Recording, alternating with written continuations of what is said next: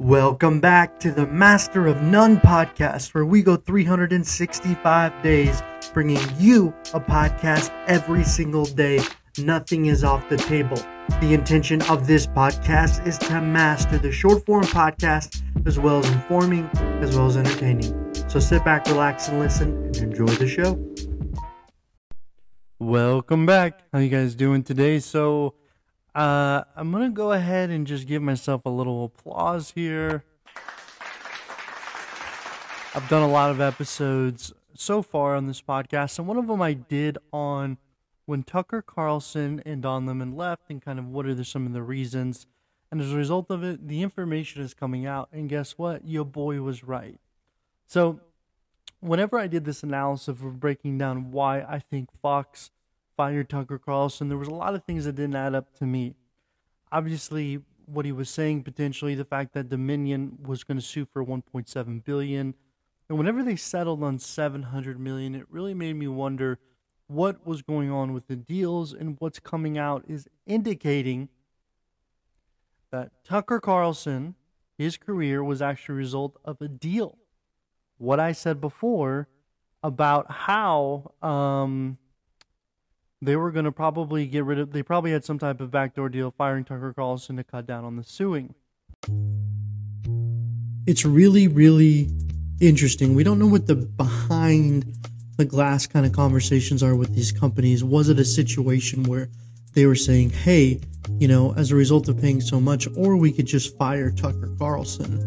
You know, which one would you prefer? Because for them to get rid of him it has to be a really high dollar value. And if he wasn't aware of it, you know, he's sitting there eating pizza thinking he's about to have another show on Monday and has to leave, you can say clearly it did not cross his mind. Now,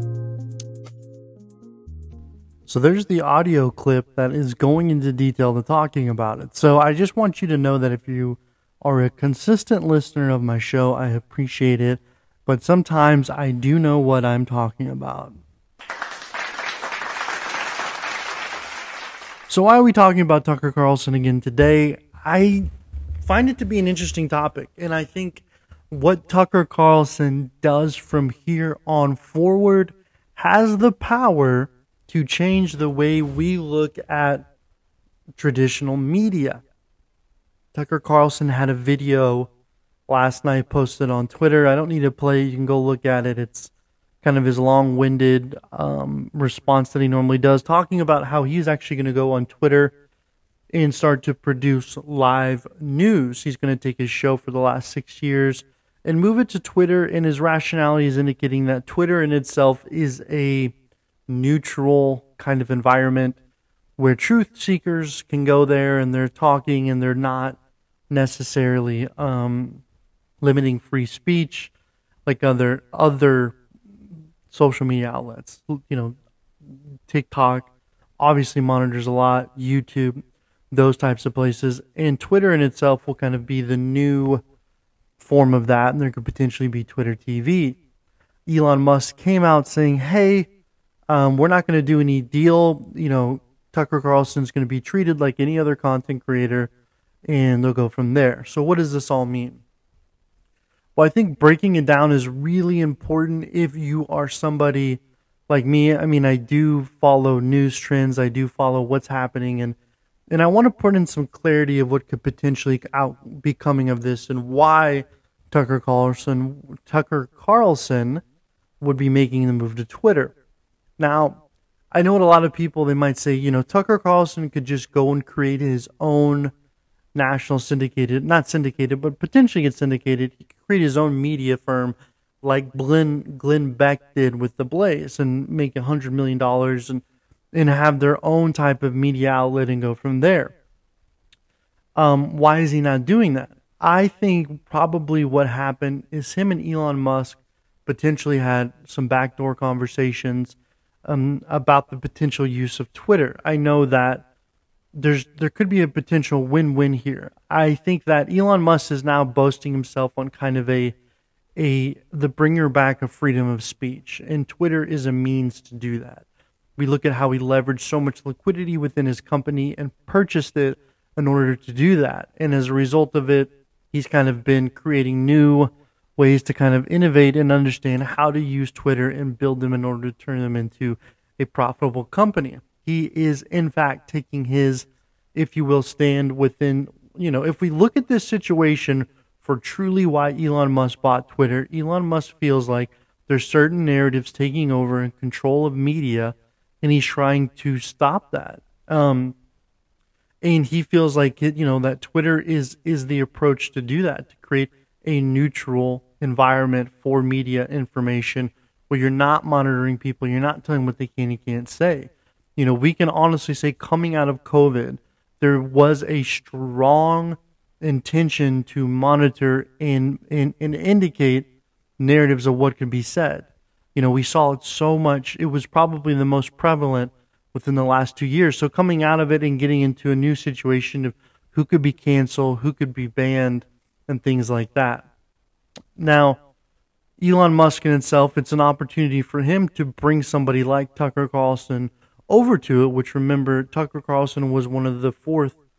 He was one, like, he brought more ratings to Fox than a lot of the announcers did. So, so why, why that could potentially benefit Twitter is building it into a new media outlet or a media platform where people can come there and it can start to build around those types of content creators.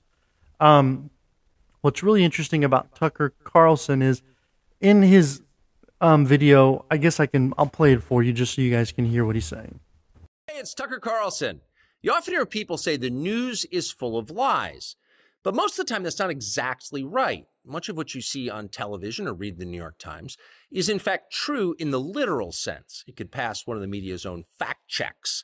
Lawyers would be willing to sign off on it. In fact, they may have. But that doesn't make it true. It's not true.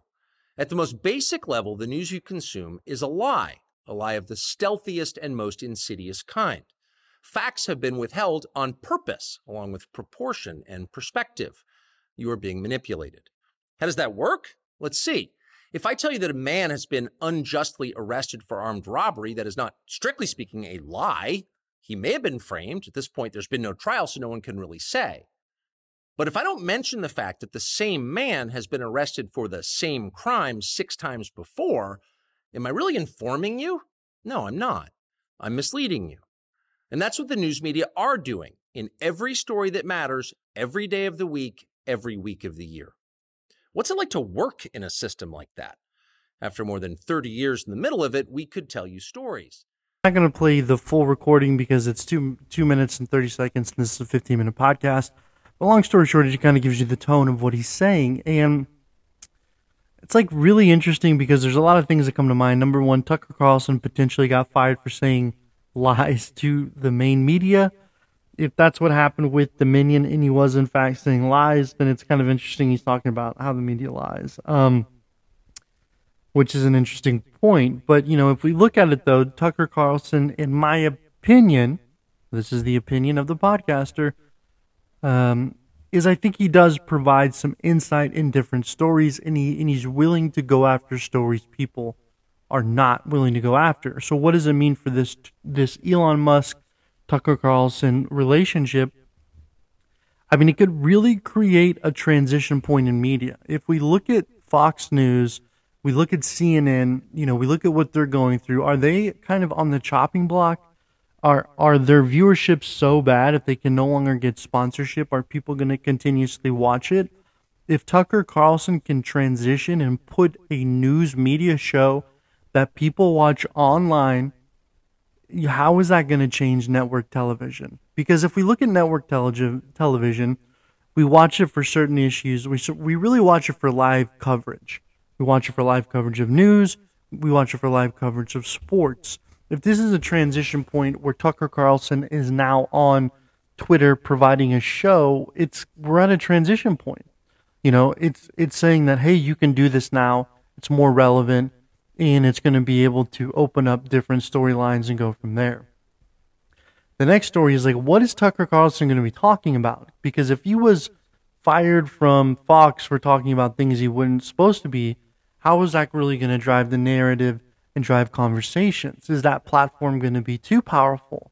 Are we going to see kind of a blowback of a situation where people are too invested? Or does Tucker Carlson talk the talk and provide media information and news that is unbiased or unmanipulated by additional um, indicators? And he says that within it and kind of goes into detail about how sometimes if someone is arrested, then what happens is, you know, you might say man is arrested or potentially mis misjudged, but if he's been arrested six times prior to that and you haven't said that, then you're misleading your audience. So he's saying that as a result of working in media for the last six years, you've seen a lot of misleading of what could potentially happen.